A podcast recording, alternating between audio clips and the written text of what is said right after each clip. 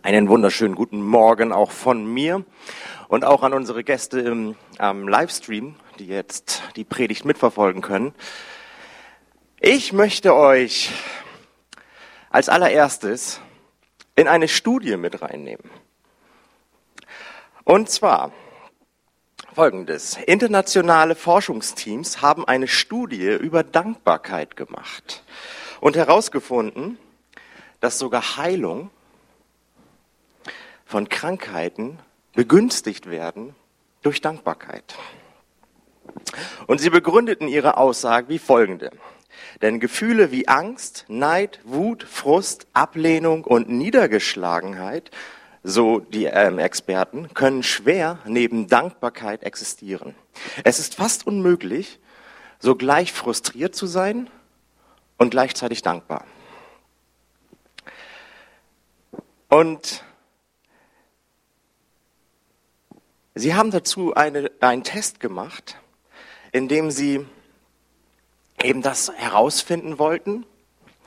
Und Sie haben ähm, verschiedene Pro äh, Sie haben verschiedene Gruppen genommen, nämlich drei Gruppen an sich, und Sie haben verschiedene Aufgaben ihnen gegeben. Und der ersten Gruppe haben Sie die Aufgabe gegeben, hey, Ihr werdet jetzt über einen gewissen Zeitraum, werdet ihr jetzt jeden Tag ein Tagebuch schreiben und ihr werdet dort hineinschreiben, ähm, wofür ihr dankbar seid, für die Dinge, die passiert sind, für die Person, die ihr begegnet seid. Und ihr sollt alles eben auf einer Basis von Dankbarkeit reflektieren. Der zweiten Gruppe hat man gesagt, okay, ihr werdet den Tag reflektieren, aber von allem, was so schief gelaufen ist, was einfach nicht so gut war, was man hätte verbessern können. Und der dritten, die dritten Gruppe, das war die Kontrollgruppe, die hatte eigentlich gar keine so richtige Aufgabe, die sollte einfach ganz normal den Tag reflektieren. Und am Ende dieser Studie, beziehungsweise während der, der, ganzen Zeit, wo die Studie lief, hat man natürlich sie medizinisch untersucht. Und es gab ein interessantes Ergebnis, nämlich die Gruppe, die die Aufgabe hatte, äh, alles vom Negativen her zu reflektieren, also was schiefgelaufen ist, was nicht so gut war, diese Gruppe wies ein äh, sehr viel schlechteres Gesundheitsergebnis auf als zu Start der Studie. Die Kontrollgruppe, da gab es keine Veränderung. Aber das Interessante war, die Gruppe, die Dankbarkeit reflektieren sollte und das Tag für Tag niedergeschrieben hat, diese Gruppe hat messbar unter Medizinern, ähm, also für Mediziner, hat messbar bessere gesundheitliche Ergebnisse gehabt. Die Gesamtfitness, die Gesundheit und die sozialen Bindungen verbesserten sich nachweisbar. Und auch im Bereich von Motivation und Erreichen von wichtigen Zielen lag diese Probandengruppe vorne. Und so kamen die ähm, Forscher zu dem Ergebnis, hey, dass das Glücksniveau um 25 Prozent angehoben wird und dabei sogar leichte bis mittelschwere Depressionen ähm, gelindert werden können, einfach nur durch Dankbarkeit. Und dass auch schwerwiegende Erkrankungen wie Herzerkrankungen einfach durch Dankbarkeit einen spürbar besseren Verlauf nehmen, einfach nur wenn dein Leben sich auf eine Dankbarkeit ausrichtet. Und ein weiterer Psychologe, der, der Willi, Willibald Ruch, formulierte Folgendes. Er sagte, ähm, so wie Muskeln trainiert werden können, so kann auch Dankbarkeit trainiert werden, so dass am Ende neurobiologische Veränderungen im Gehirnscan sichtbar werden. Dankbarkeit, der Weg zu einem gesünderen Leben. Wusstest du, dass wir hier in Deutschland in einem der reichsten Länder dieses Planeten leben und dass selbst wenn du Hartz-IV-Empfänger bist, du noch mehr verdienst als der größte Teil dieser Welt? Wir haben viel, viel Grund, dankbar zu sein. Wir haben wirklich, wir haben so viel. Und manchmal übersehen wir, was wir alles haben und konzentrieren uns nur auf die Punkte, die nicht so gut laufen in unserem Leben. Und anstatt sich darüber zu freuen und zu sagen, hey, ich habe das alles, ich habe so viel, konzentrieren wir uns auf das, auf das wir uns gar nicht konzentrieren sollen. Die Bibel fordert uns aber auf, hey, trainiert euch diese Dankbarkeit an. So wie das Forschungsteam äh, medizinisches auch schon rausgefunden hat, sagt die Bibel es auch, hey, trainiert euch diese Dankbarkeit an. Im Psalm 103 steht, auf meine Seele, lobe Gott und alles in mir seinen heiligen Namen. Auf meine Seele, lobe Gott und vergiss es nicht, was er für dich getan hat. Er vergibt dir all deine Schuld und er ist es, der all deine Krankheiten heilt, der dein Leben vor dem Verderben erlöst, dich mit Liebe und Erbarm bedeckt, der dich mit Gutem sättigt dein Leben lang. Wenn wir uns diesen Psalm angucken, dann redet der Schreiber zu sich selbst. Er versucht sich dieses, diese Dankbarkeit bewusst zu machen. Und die Bibel sagt, hey, mach das. Vergesst nicht, was ich euch alles Gutes getan habe. Denn Dankbarkeit hat nichts mit dem zu tun, was man hat. Man braucht, kann, also Dankbarkeit hat nichts damit zu tun, wie viel ich habe, sondern Dankbarkeit ist eine Herzenseinstellung. Dankbarkeit ist eine Eigenschaft, so wie introvertiert und extrovertiert. Und es hat absolut gar nichts mit Besitz zu tun. Und das wird manchmal ein bisschen verwechselt dann wird so gesagt, so hey, wenn ich das und das habe, dann kann ich auch dankbar sein, wenn ich ein bisschen mehr Geld hätte. Aber Dankbarkeit ist eine Herzenseigenschaft, die man auch haben kann, wenn man nicht so viel hat. Ich möchte mit euch in eine Geschichte hineingehen aus der Bibel, in der wir ganz gut sehen können, wie ein Mensch, der eigentlich alles hatte, trotzdem nicht glücklich war. Und in dem Moment, wo er dankbar wurde und Dankbarkeit für sich entdeckte, sich sein Leben um 180 Grad verändert hat. Ist vielleicht eine ungewöhnliche Geschichte für einen Erntedankgottesdienst, aber trotzdem, ich möchte euch da mal mit hineinnehmen, weil ich glaube, dass wir etwas Wunderbares einfach hier lernen können. Und zwar steht die Geschichte in Lukas 19, ab Vers 1. Jesus kam nach Jericho und zog mitten durch die Stadt. Dort gab es einen reichen Mann namens Zachäus. Er war der oberste Zolleinnehmer und wollte unbedingt sehen, wer Jesus war. Und es gelang ihm nicht, weil er klein war, die vielen Leute ihn, und die vielen Leute ihm die Sicht versperrten. Da lief er voraus und kletterte auf einen Maulbeerfeigenbaum. Er hoffte, ihn dann sehen zu können, denn Jesus sollte dort vorbeikommen. Als Jesus an die Stelle kam, blickte er hoch, sah ihn an und rief, Zachäus, komm schnell herunter, denn ich muss heute dein Gast sein. Schnell stieg Zachäus vom Baum herunter und nahm Jesus voller Freude bei sich auf. Die Leute waren empört, als sie das sahen. Bei einem ausgemachten Sünder ist er eingekehrt, murrten sie. Zachäus aber trat vor dem Herrn und sagte, Herr, die Hälfte meines Vermögens werde ich den Armen geben. Und wenn ich von jemandem etwas erpresst habe, werde ich ihm das vierfach zurückerstatten.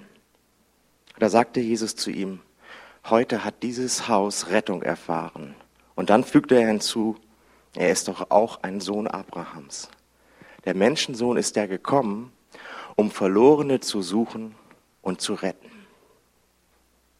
Was hat das mit Dankbarkeit zu tun? Wir versuchen das mal rauszufinden. Und zwar folgendes. Was ist gerade passiert? Okay, ich versuche euch so ein bisschen das Ganze zusammenzufassen. Jesus ist im Land unterwegs. Er ist schon eine ganze Zeit unterwegs und er wird immer bekannter und immer berühmter, ähm, weil er nicht für die Pharisäer und Schriftgelehrten predigt. Er gibt sich gar nicht besonders viel mit denen ab, sondern er predigt für den kleinen Mann. Er predigt für die, die immer hinten runterfallen. Und dabei sind seine Predigten ge, ähm, ja, durchzogen von Liebe und Vergebung und von Vollmacht. Da ist kein Ansatz von Verdammnis irgendwie für die Sünder der, die, der, der damaligen Zeit. Und er predigt eben nicht für die religiöse High Society.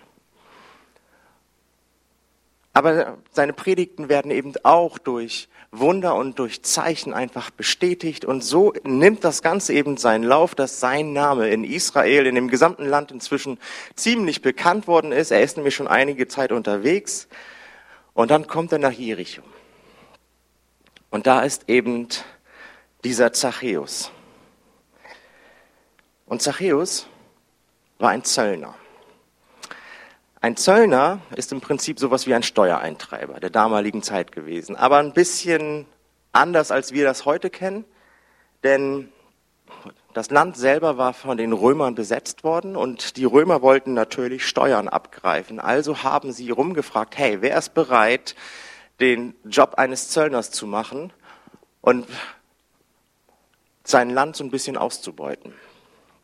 Und die, die sich freiwillig dafür bereit erklärt haben, ähm, die mussten einen gewissen Anteil beziehungsweise einen gewissen Grad von den Steuern, die sie einnahmen, an die Römer zahlen, durften aber auch unter Wissen der, das, äh, also auch unter dem Wissen der Römer, durften aber auch gerne ein bisschen mehr verlangen, sich ein bisschen mehr holen von dem, was eigentlich ähm, gefragt war und sich selber daran bereichern. Und so war das natürlich so, dass die äh, Zöllner damals nicht besonders beliebt waren. Wenn wir in der Bibel lesen, werden wir häufiger genau diese, diese Wortpaarung finden, Zöllner und Sünder. Denn das war fast gleichgesetzt. Und diese Zöllner waren verhasst. Und da war es natürlich auch nicht schwer zu verstehen, dass die Leute Zach, äh, Zachäus nicht mochten, dass sie ihn ähm, nicht ausstehen konnten. Denn der Arbeitgeber von ihm waren die Landesbesetzer. Ein Zöllner war also ein Dieb und ein Verbrecher. Und wir müssen uns vorstellen, in dieser Situation hört Zachäus, hey, da kommt dieser Jesus, von dem momentan alle sprechen, von dem er schon so viel gehört hat, dass er einmal in Vollmacht predigt, dass er einmal Wunder tut und einige sagen sogar, dass er vielleicht der Messias ist, der dieses Land erlöste. Und er wollte diesen Jesus sehen. Er wollte diesen Jesus kennenlernen. Und so ging er natürlich auch dahin, wo Jesus war. Das Problem ist nur, er war kleiner gewachsen als alle anderen. Und so kam er nicht durch. Und so stieg er auf einen Baum, weil er wusste, hey, hier müsste Jesus vorbeikommen. Er stieg auf einen Baum, um Jesus sehen zu können. Und genau hier finde ich, haben wir ein richtig wunderbares Bild für uns selbst. Es kann manchmal nämlich auch in deinem und in meinem Leben so sein, dass wir Jesus nicht mehr sehen können. Dass wir in irgendwelche Umstände und in irgendwelche Situationen geraten, wo wir nicht mehr durchkommen, wo die Situation und vielleicht auch Menschen um uns herum immer größer werden, immer größer werden so dass wir letzten Endes Jesus nicht mehr sehen können. Und die Lebensumstände versperren uns die Sicht. Und dann lass mich dir eine Sache sagen. Es kann gut sein, dass du Jesus nicht mehr sehen kannst, so wie Zachäus Jesus nicht sehen konnte. Aber Jesus hatte Zachäus von Anfang an auf dem Radar. Er hatte ihn die ganze Zeit im Blickwinkel. Und so wie er Zachäus auf dem, im Blickwinkel hatte, so hat er auch dich und mich auf dem Blickwinkel. Egal, was deine Umstände sagen, egal, was deine Situation, die einfach, ja, vorgaukeln. Jesus hat dich jetzt bereits schon im Blick. Und es kann sein, dass du vielleicht keine Hoffnung mehr siehst. Und es kann sein, dass du keine Perspektive mehr siehst. Aber das Schöne ist, dass Gott dich immer noch sieht und er ist bereits auf dem Weg zu dir hin, um dich runterzurufen vom Baum. Er weiß nämlich, wo du drinne steckst und er weiß, in welcher Situation du dich befindest und was deine Herausforderungen sind. Und es spielt keine Rolle, wie häufig du Dinge falsch gemacht hast. Bei ihm nicht. springen wir einmal zurück zu Zachäus. Ich glaube, wenn Zachäus sich etwas hätte wünschen können, dann wäre es einfach gewesen, dass man ihn anerkennt. Dann wäre es gewesen, dass man ihn wahrnimmt, dass er Freunde bekommt. Ich glaube, dieser Mann war, hat nicht sehnlicher oder mehr bereut, als diese egoistische Entscheidung, Zöllner zu werden, weil er damit einfach alles verloren hat, was er sich eigentlich gewünscht hat. Und als er da oben auf diesem Baum sitzt, ich weiß nicht, ähm, ihr müsst euch das einmal bildlich vorstellen. Zachäus sitzt auf diesem Baum da. Er ist ein Dieb, er ist ein Betrüger, er ist ein Zöllner. Und er weiß das alles, dass er so gesehen wird und er weiß auch, dass es stimmt. Und dieser Jesus, von dem so viel gesagt wird, geht vorbei. Und während, er vorbei, während dieser Jesus vorbeigeht, dreht sich Jesus um, schaut zu ihm hoch und ruft Zachäus.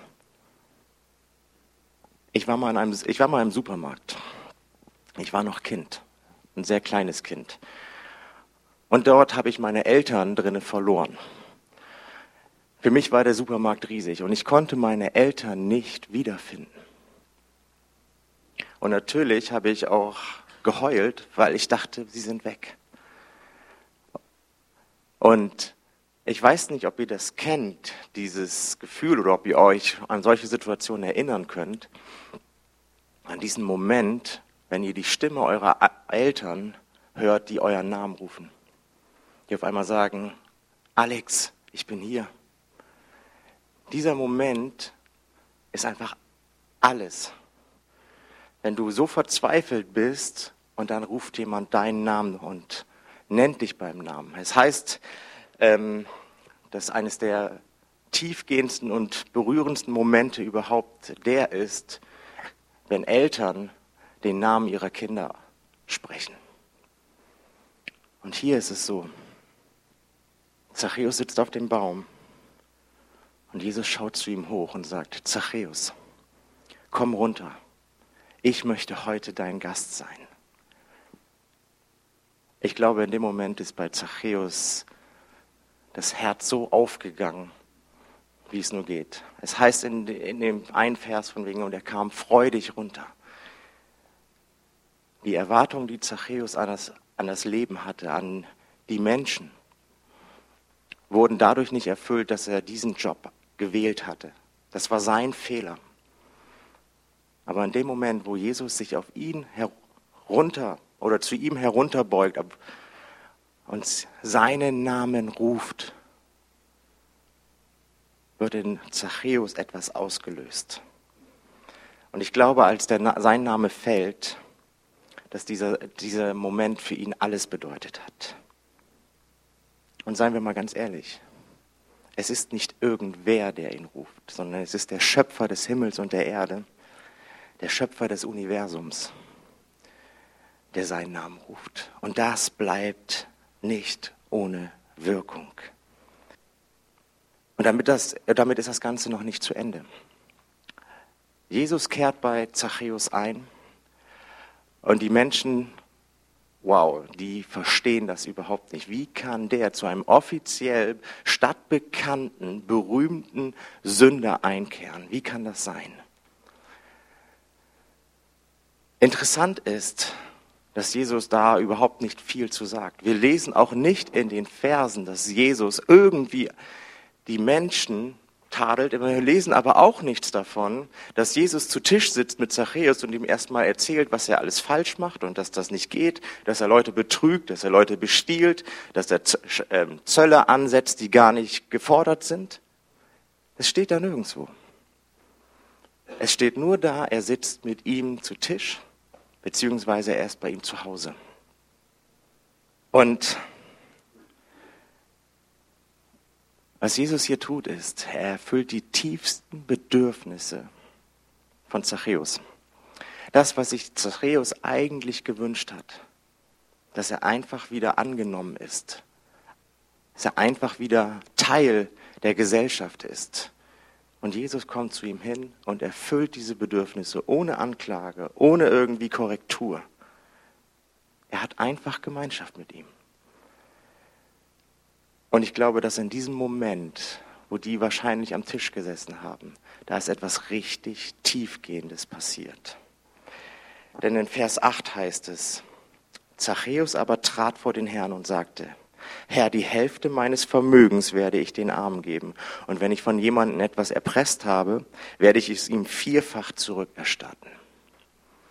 Aus dem heiteren Himmel kommt diese Aussage. Und ich sage eben nicht aus heiterem Himmel.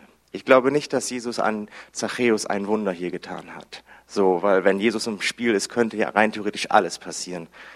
Sondern ich glaube, was Jesus gemacht hat, ist, er hat ihn da abgeholt, wo er stand und hat seinen Blick neu ausgerichtet.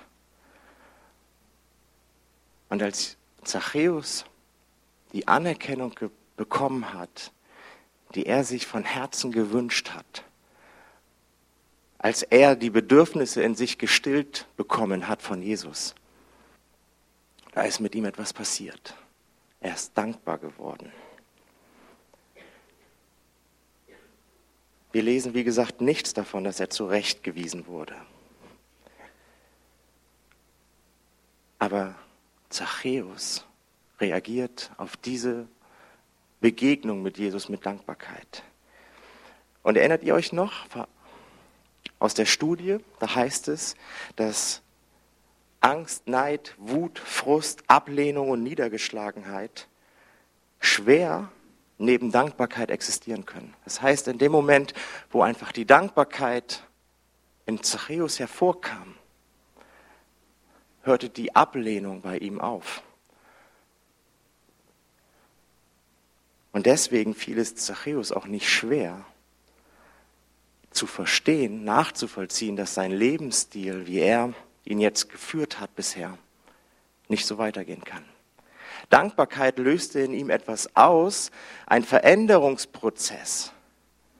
Nach nur einem einzigen Therapietag mit Jesus ist dieser Mann ein komplett neuer Mensch geworden. Und ich sage, das passierte auf der, Grund, auf der Grundlage, dass er dankbar geworden ist.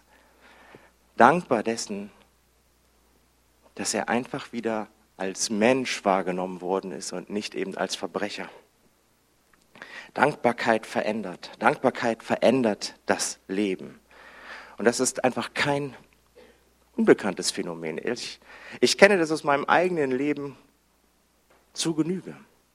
Dass du in Situationen kommst, die einfach so groß werden, dass einfach Probleme, Nöte, Sorgen so groß werden, und anstatt sich auf das zu konzentrieren, was gut läuft, konzentriert man sich auf die Dinge, die nicht gut läuft. Und die Probleme werden größer und sie werden größer.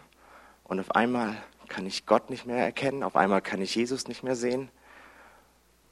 Und auf einmal ist alles nur noch negativ, weil ich meinen Blick fixiere auf das Problem. Und dabei sehe ich aber das Kreuz nicht mehr. Mit dem Schwinden meiner Dankbarkeit fängt auch irgendwann dann nämlich an, mein Körper darauf zu reagieren. Und ich werde matter und ich fühle mich weniger gut. In der Fachsprache nennt sich das psychosomatisch. Und ich habe den Grundstein gelegt für jede mögliche Erkrankung. Und wisst ihr, was der einfachste Weg ist daraus? dass ich anfange, mich darauf zu fixieren, was hat Gott in meinem Leben alles getan?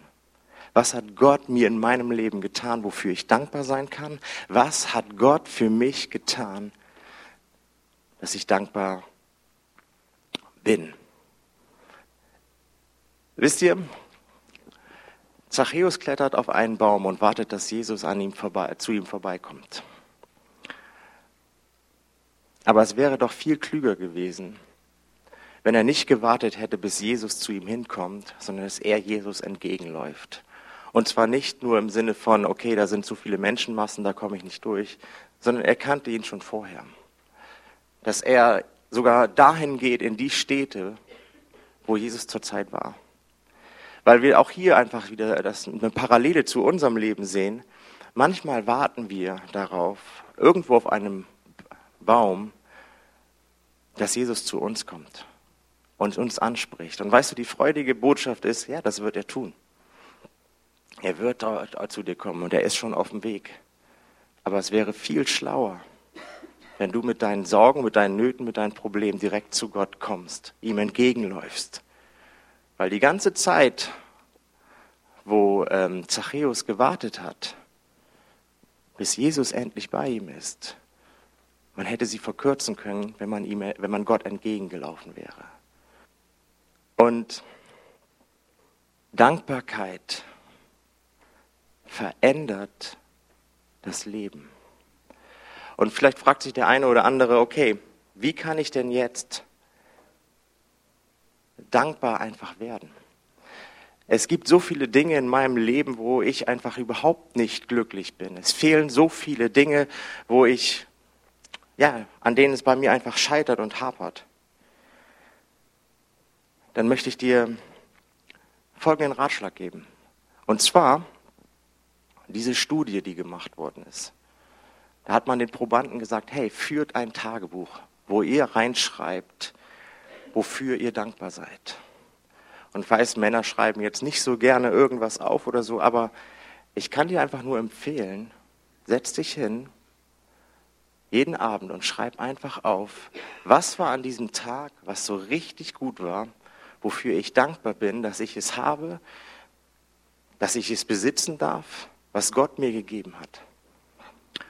Und wenn du diese Dankbarkeit erlernst, so wie auch die Forscher herausgefunden haben, dass es erlernbar ist, dann wirst du erleben, wie sich dein Leben positiv verändert. Und auf einmal wird der Blick nicht mehr fixiert auf das Problem, sondern eben wieder auf Jesus. Weil er derjenige ist, der dir alles zukommen lassen hat. Wenn wir unsere Umstände zum Kreuz bringen, an den Ort, wo Jesus den Sieg besiegelt hat, dann wird erstens unser Blick wieder auf ihn und nicht auf unsere Umstände fixiert. Zweitens wird uns bewusst, dass der Schöpfer des Universums dich beim Namen ruft. Und bei ihm gibt es einfach keine Grenzen. Und drittens wird uns am Kreuz klar, Gottes Liebe und Fürsorge. Und das ist Grund, dankbar zu werden. In Matthäus 6, 25 und 26 steht, deshalb sage ich euch, sorgt euch um nicht, äh, sorgt euch nicht um Essen und Trinken zum Leben und um die Kleidung für euren Körper. Das Leben ist doch wichtiger als die Nahrung und der Körper wichtiger als die Kleidung. Schaut euch die Vögel an. Sie sehen nicht, sie ernten nicht und haben auch keine Vorratsräume. Und euer himmlischer Vater ernährt sie doch. Und ihr, Ihr seid doch viel mehr wert als diese Vögel. Wir feiern nicht nur Erntedank irgendwie, weil da draußen Felder sind, die gut Ernte abgeworfen haben. Weil wir eine gute Ernte bekommen haben, weil unsere Bilanzen in diesem Jahr besonders toll waren. Das wäre nämlich so ein gewöhnliches Erntefest. Da wäre nichts Besonderes dran.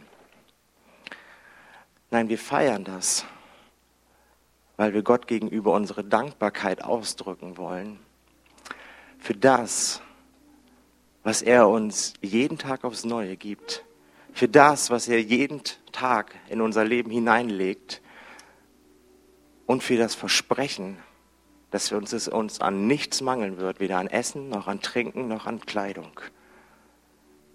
Und es ist ein Privileg, in einem solchen Land zu leben, wo wir so viele Vorzüge haben, wo wir so viele Möglichkeiten haben, nicht unterzugehen.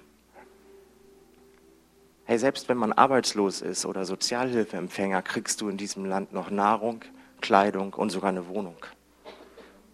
Und das ist nicht selbstverständlich, wenn wir uns den Planeten angucken. Es gibt viel, wofür wir dankbar sein können. Und wenn wir dankbar sind, dann kann kommen, was woll, egal wie groß die Hürde ist, in dem Moment, wo wir unsere Augen fixieren auf Jesus und uns daran erinnern, was er alles in unserem Leben schon getan hat, dann wird uns auch klar, dass wir auch durch diese Situation durchgehen können. Und das ist ein Grund, Gott zu danken. Ein positives Herz, ein dankbares Herz hat also ganz viele Auswirkungen, gesundheitlich, seelisch und auch geistlich gesehen, verändert sich durch Dankbarkeit eine ganze Menge.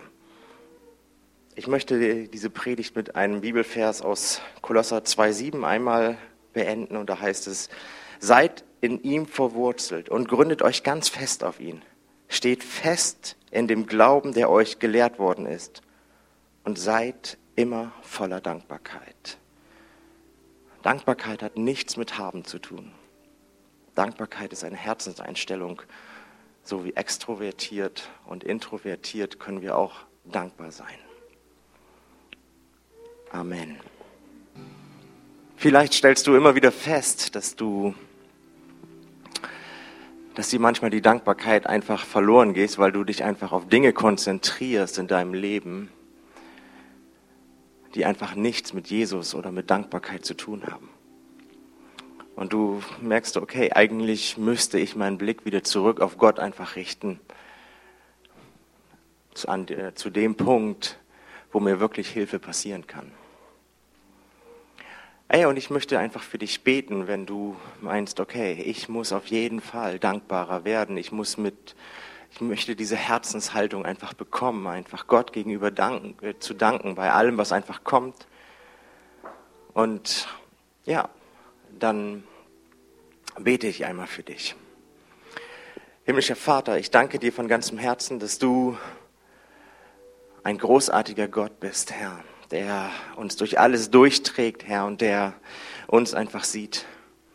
Ob wir auf den Lebensbäumen sitzen und Ausschau nach dir halten oder ob wir dir entgegenlaufen, Herr. Ich möchte dich einfach für jeden Einzelnen hier bitten, Heiliger Geist, dass du einfach kommst, Herr, und dass du jedem, der einfach diesen Wunsch hat, dankbarer zu werden, einfach dir gegenüber diese dankbare Haltung einzunehmen, Herr, dass du einfach an deren Herzen einfach etwas tust, Herr, dass diese Dankbarkeit hervorbricht, Herr. Dass einfach auch das gesundheitlich einfach positive Auswirkungen hat, Herr, und wir einfach erleben dürfen, wie Dankbarkeit einfach das Leben verändert, Herr. Und ich möchte dich bitten, Herr, dass du in ihnen einfach den Blick einfach schärfst für die Dinge, die wirklich gut laufen. Und dass einfach nicht Sorgen und Probleme einfach gewinnen, sondern dass du und deine Kreuzestat einfach immer im Blickwinkel bleiben, Herr. Vollzieh du einfach ein großes Werk an ihnen. Vielleicht bist du aber auch hier und kennst Jesus noch gar nicht so richtig und du möchtest eigentlich gerne mehr über diesen Gott erfahren, aber du merkst einfach, ja, ich glaube, hier ist etwas, was was Gott sein könnte, Herr. Und du möchtest diesen Gott gerne kennenlernen. Und ich möchte dich einfach einladen, wenn du merkst, hier, dass da einfach dich etwas angesprochen hat, dass etwas dich berührt hat, dann lade ich dich einfach ein, doch den Schritt zu gehen, dein Leben Jesus Christus zu geben. Und damit einfach den Startschuss zu geben für ein Leben im Überfluss, in Dankbarkeit und in totaler Gnade. Und wenn du das möchtest, wenn du dein Leben Jesus Christus geben möchtest, dann bete einfach das folgende Gebet einfach mit aus vollstem Herzen und die ganze Gemeinde wird es mitbeten und ja, gib dein Leben Jesus. Himmlischer Vater, ich danke dir dass du deinen Sohn für mich gegeben hast. Und ich möchte, dass du, Jesus, in mein Herz kommst. Dass ich dein Kind werde. Und ich gebe dir mein Leben und kehre um von meinem alten Leben. Mach du alles neu. Amen.